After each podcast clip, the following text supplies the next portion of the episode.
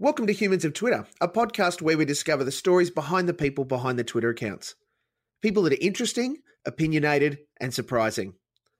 I'm your host, Steve Molk, and today I'm speaking with someone who describes themselves as big fan of the F's family, food, fitness, frocks, frippery, and funny.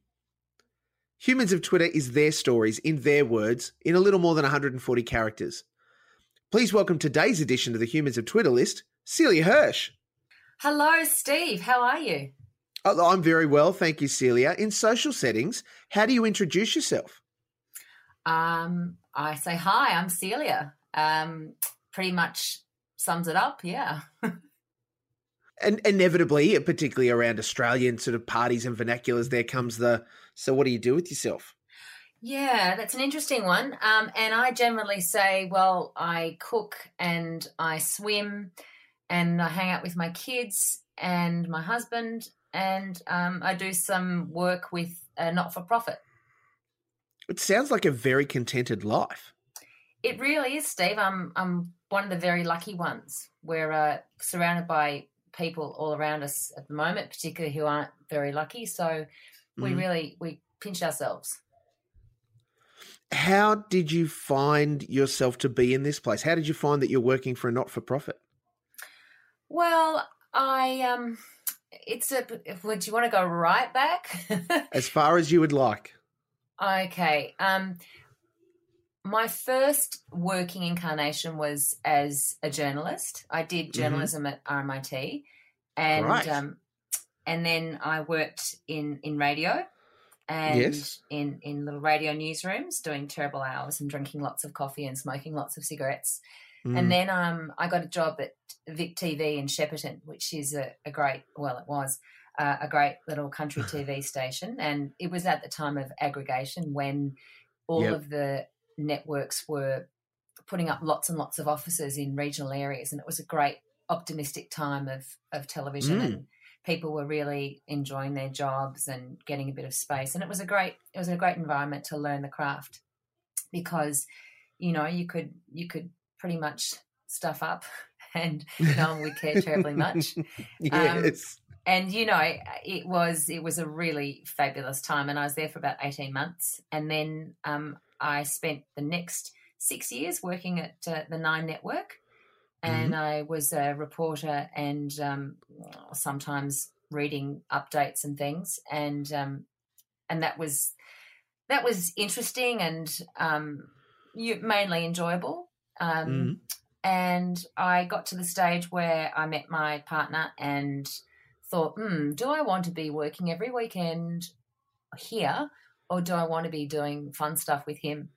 And the fun stuff won out. So I took a leap and uh, mm. didn't know where I was going and still, you know, don't really know, but I'm having a good time finding out. I did a bit of PR, a bit of crisis management, media training, that type of thing. Mm-hmm. And I then went and oh, here's it gets a bit weird. We spent six months traveling around.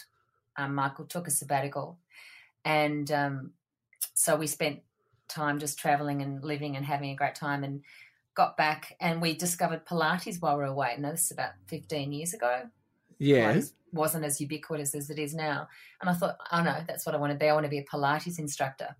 So I went back to uni to do anatomy because I needed yes. um, anatomy and discovered I really loved it. And I had this fantastic lecturer at, out at Deakin Uni, and he was very encouraging. So I thought, I'm not going to be a Pilates instructor. I'm going to do exercise and sports science. So I did an exercise and sports science degree, and in between, I had my two beautiful kids who are now 6 mm-hmm. and ten, and and then I got to the end of that and I thought, well, that's great. And I've learned a lot and I majored in sports nutrition, which was fantastic. But I I still didn't have a calling, if you like. And I've mm-hmm. enjoyed mm. having that knowledge and being able to share it in a just a general way with my family and my friends.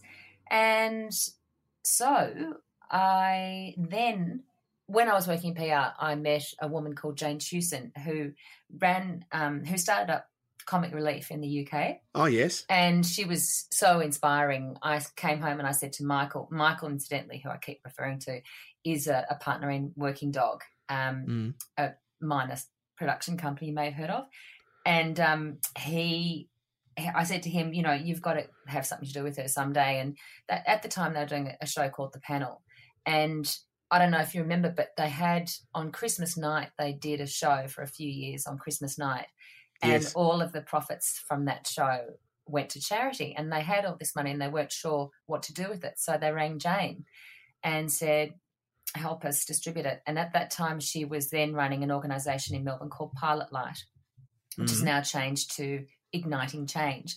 And what she does is um, is find organisations and people doing amazing things.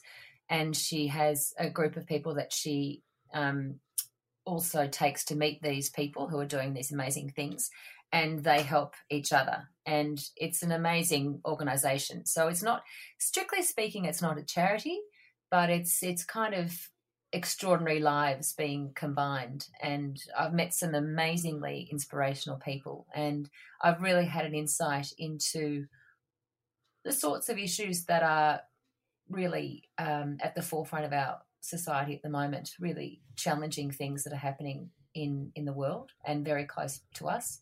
So it's been it's been great. And what i do for them is is social media and um, make them laugh and hang Yeah. around and and just go and visit people and and learn learn about stuff and and hopefully um, inspire others to to think about their fellow person That sounds really amazing, Celia. that was such a long answer to that first question everyone's fallen asleep oh my god No, So but so great. Wow. Oh, but yeah. So in a nutshell, that's kind of that's where it is, and it's um, it's a it's one of those things that it's doing. It's a it's a very satisfying and, and interesting area to be involved in.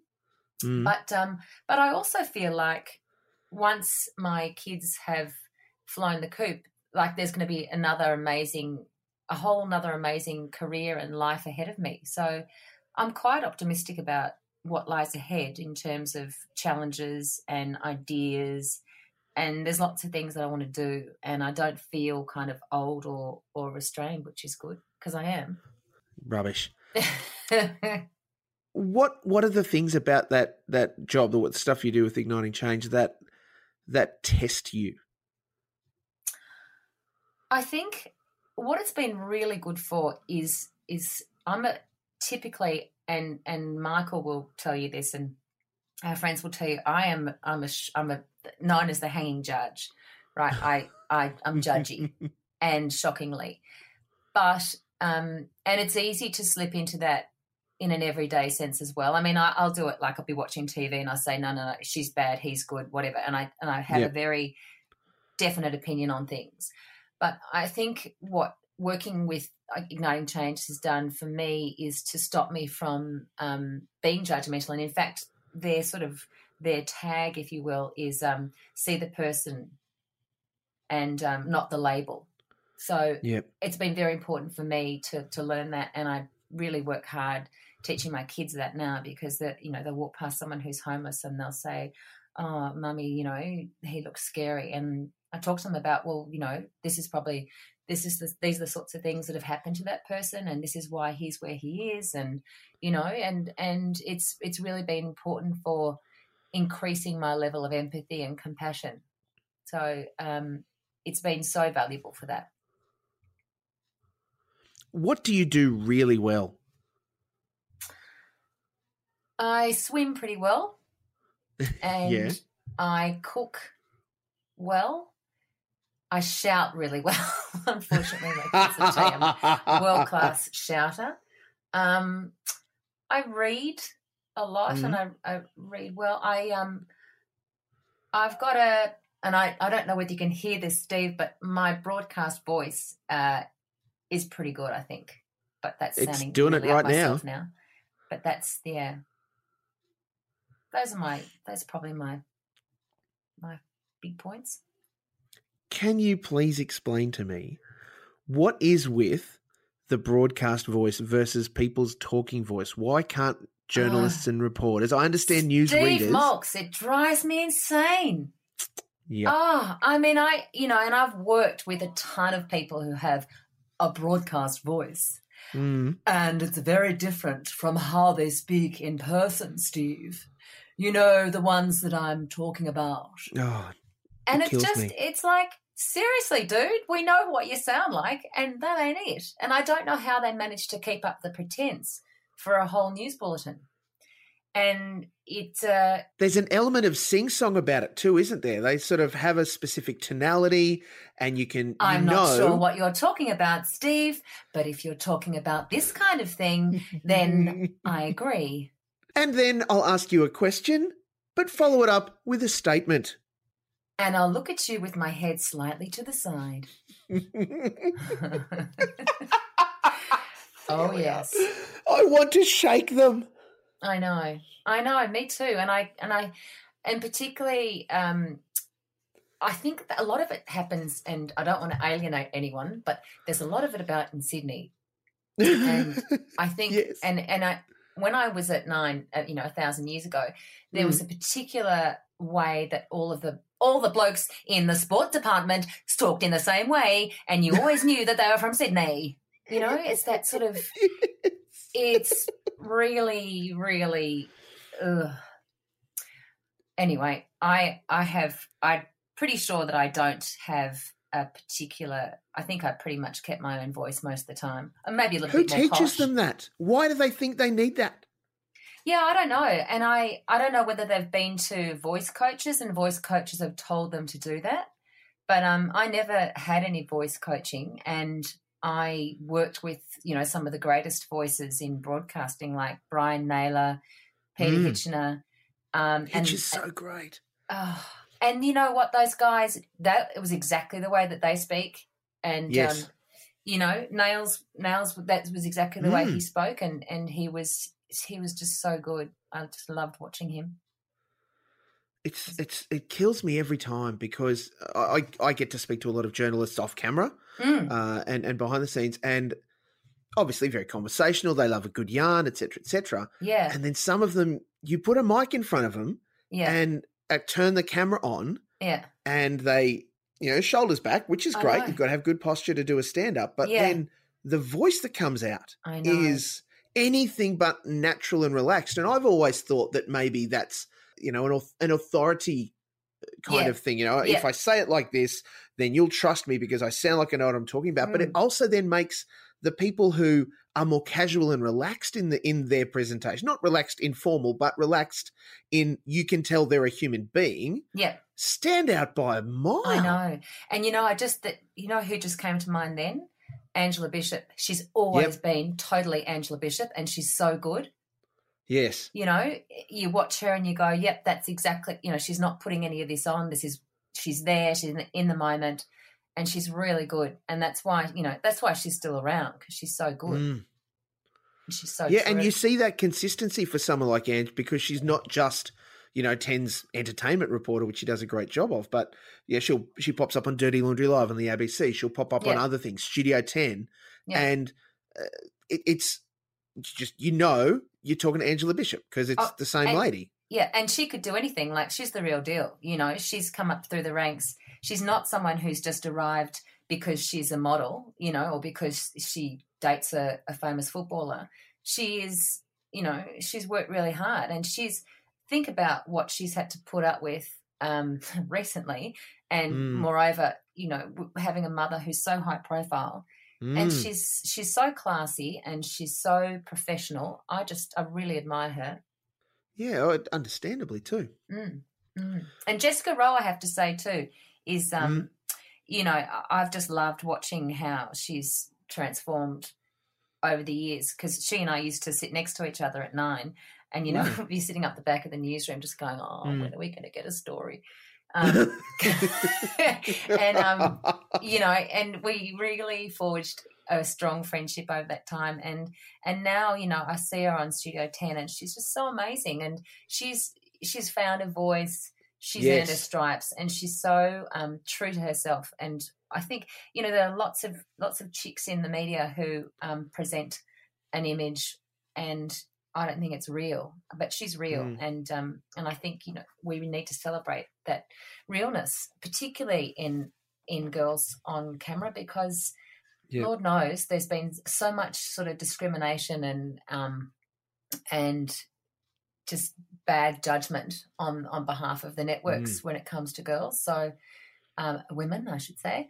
Um, yeah, so it's encouraging to see people like that really doing well and and inspiring others. And I'll round out this fangirl session by adding in um, Yvonne Sampson, who I think is doing a cracking job uh, for reporting, doing sport for Nine, Oh Um, yes, yes, yes. both as a journalist and presenter. She's she's Yeah. got that down. She knows there's no special voice she needs to have. She will just call it how it is, Oh. and same same. I know, and about time. You know, I, one thing that always worries me with with females um, in the sporting field is that they also think that they tend to have to be like that too. You know, and they've got to be quite kind of Mm. blokey. And it's it's nice when and there's you know women. There's no sort of there's no lack of women with stacks of sporting knowledge. You know, it's not Yeah. something that's inherent in men that you know. Oh, just because I'm a bloke, I'm going to know about games with balls. It's um just because they've got balls. Oops. Mm. Um, but yeah, I I think great, great, and I want to see. I'd love to see more of it. Yeah, ab- absolutely. Celia, what happened the last time your heart was broken? Stephen Molks, that's weird. Um, and it's such a long, long time ago. Heartbroken. I'm just trying to think, you know, there's a couple of rat things back there, but I don't think they actually broke my heart. I Mm. think it was actually probably a really good thing that they racked off. Um,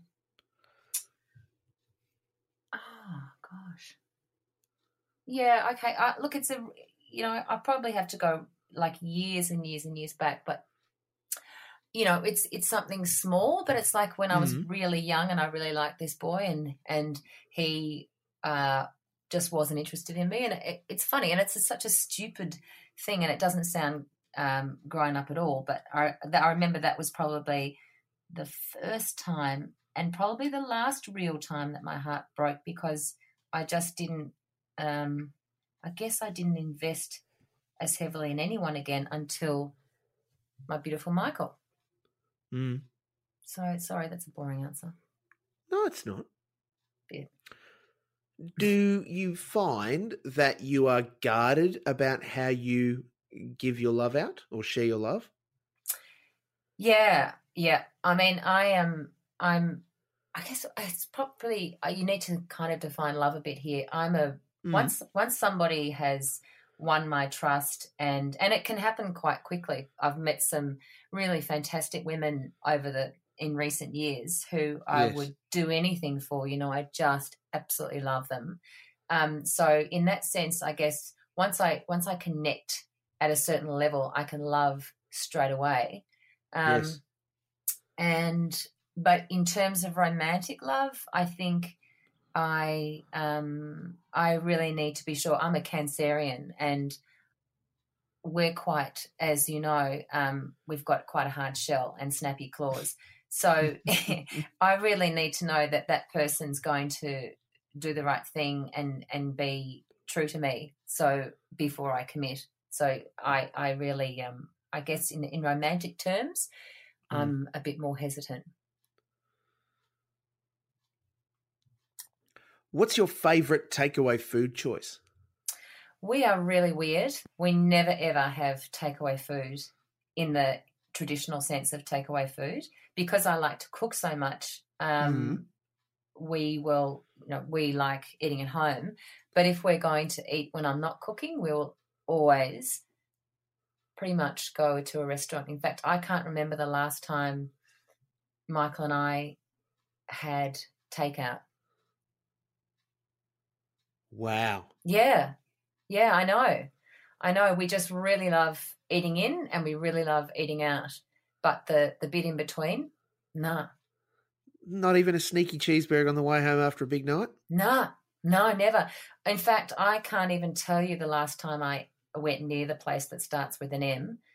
And it would have been more than 20 years ago. My kids have never tasted it. I'm just, I'm, you know, it goes back to that sort of nutrition, back to those nutrition studies um, that I did when I was at uni. I just, um, I'm very interested in in making sure that we eat properly, and um, it's one of my missions. And I, you know, I of course will always allow, you know, a bit of rubbish, but uh, mm. yeah, I, I, I really feel strongly about that that stuff. Mm. What's a bit of rubbish if Macca's is off the menu? oh well, you know, just eh, processed food, the cakes and biscuits, and I mean, I, uh, you know, I like making that stuff, so I'd rather mm. they have stuff that I made. But you know, packs of bickies and um, chips and corn chips and things like that you know that's I, am okay with that as an occasional thing but for sure. some reason i'm really the, the mcdonald's thing just yeah i can't i can't cope with it because and i think it goes back to that film where you saw a big mac after three years and it still looked the same yes. that that really just went mm, there's some really bad shit in there and mm. i don't mm. want to be eating it but i you know when i worked in tv yeah i would have it quite a bit but mm. that's a long time ago. That's like when they had real film and stuff. That was when the nightly news used to rate a 30, Steve. Wow. And that now we are starting to talk about carved into stone tablets. Yeah, exactly. It was a, you know, it was an amazing when I think about it now and I look at the news now and I look at how it used to be then. It was I was on the tail end of this sort of legendary time of, you know, the nine newsroom where there were the reporters who were you know, Tracy Grimshaw was there when I started. Um, mm. Hugh Remington was there when I started. Um, you know, John Sorrell, the, the famous news director, was yes. the news director, and Brian Naylor was the news reader, and it was an extraordinary time.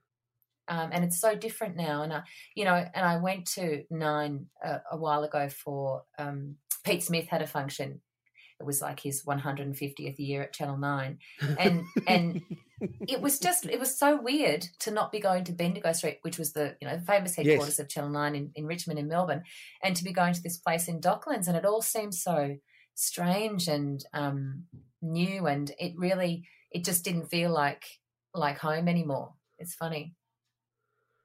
It's it's proving to be um, that kind of change is happening for a lot of people that, yeah. that, work in television now. I mean, we earlier, you know, not that long ago, uh, Nine Adelaide shut down mm. and have moved into studios in in Hindmarsh Place. Yeah, which is a significant change because they did have some big studio spaces there. Yeah, and now it's just a little newsroom studio. Yeah. yeah, yeah, I know, and it makes me really sad, and it makes me sad also thinking about um, the training that I had in country TV and and yes. the opportunities that won't be there for people who want to do that now. And I and I think the people who will end up suffering are, are us at home watching because yep.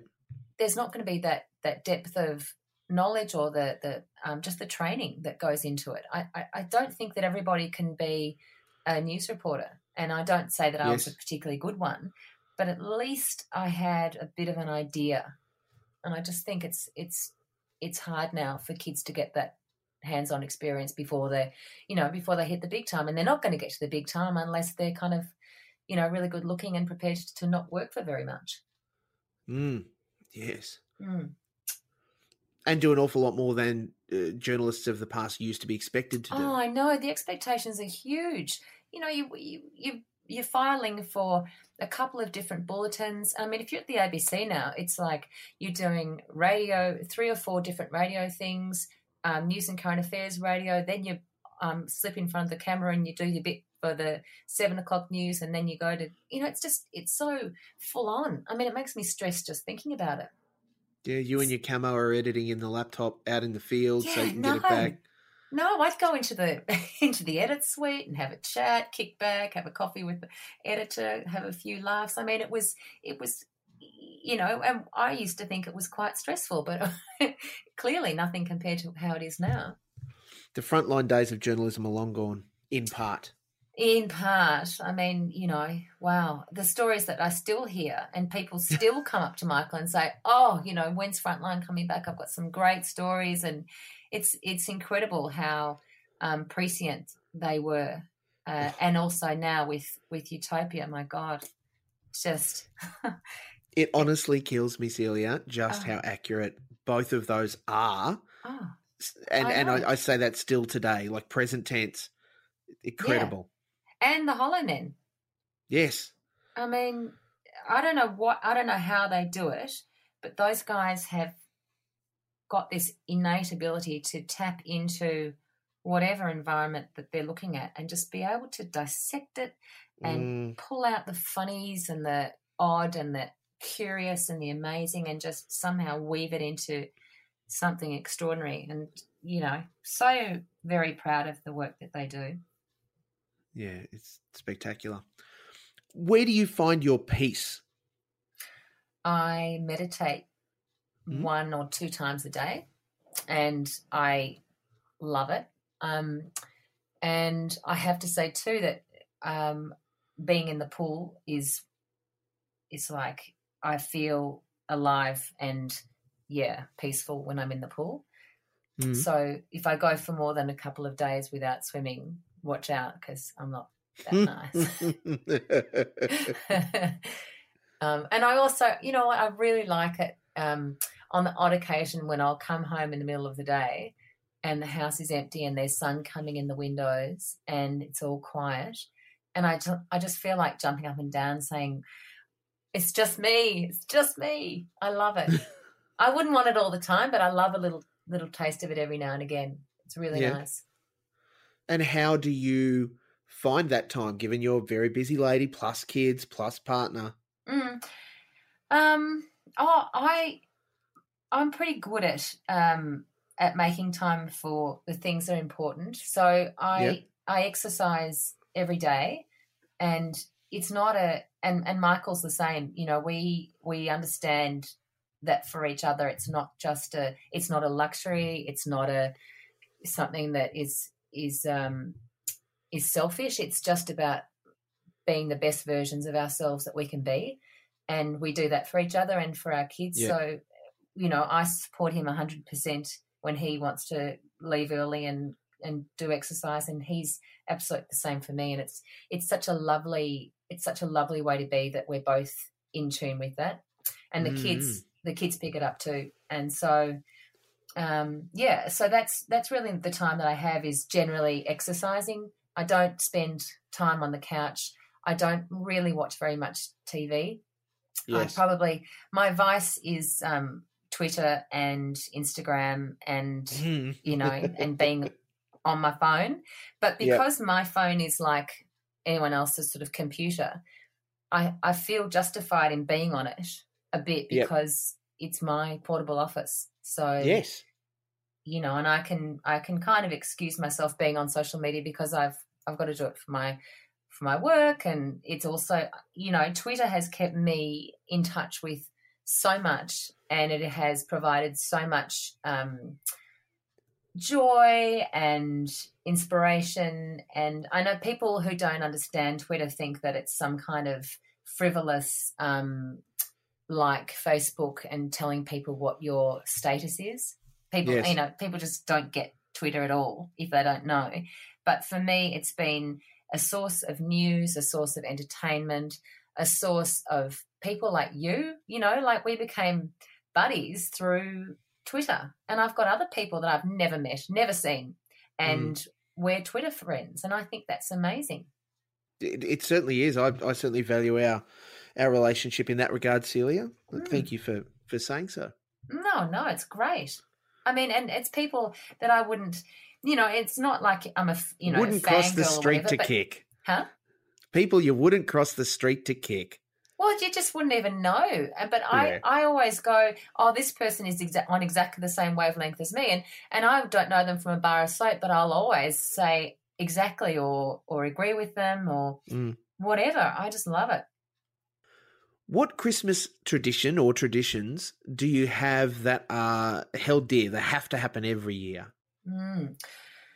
Well, that's an interesting one because um, my husband's Jewish, and Mm. so we don't. With a name like Hirsch, really? Yeah, yeah, I know. It's crazy, huh? Um, Sorry, that's really that's rude. No, no, no, no, no. I know. Who knew? Um, Oy vey. oy vey. What am I? Chopped liver.